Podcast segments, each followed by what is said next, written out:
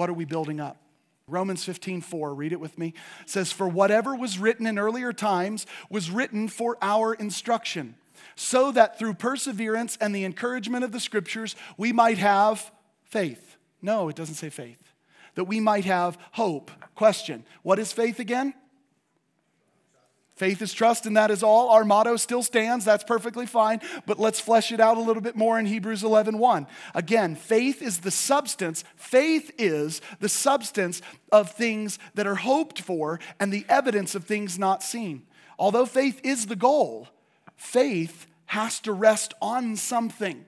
That's where hope comes in. Faith is a trust, but it has to some, have something in which to trust. As Christians, we want our brothers and sisters uh, in Christ to share a sincere hope, don't we? We want that so that their faith is strong. We, we might not see the full view of hope in this life. As a matter of fact, Scripture would tell us we don't see the full view of hope ever. Who hopes for that which they already have? But they hope for what they do not have. Jesus hasn't returned yet, right? Or we would have missed it, right? We have not received a new heaven and a new earth, have we?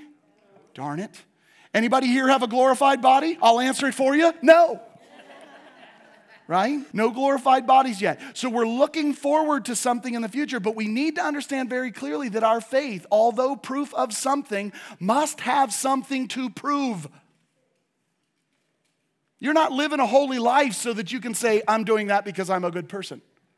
You're living a holy life because you're saying, My God bought me at a price. My God redeemed a sinner like me. My God made a way where I could not make a way. This is what we're teaching. This is what we're sharing with the world. You have to have something to prove.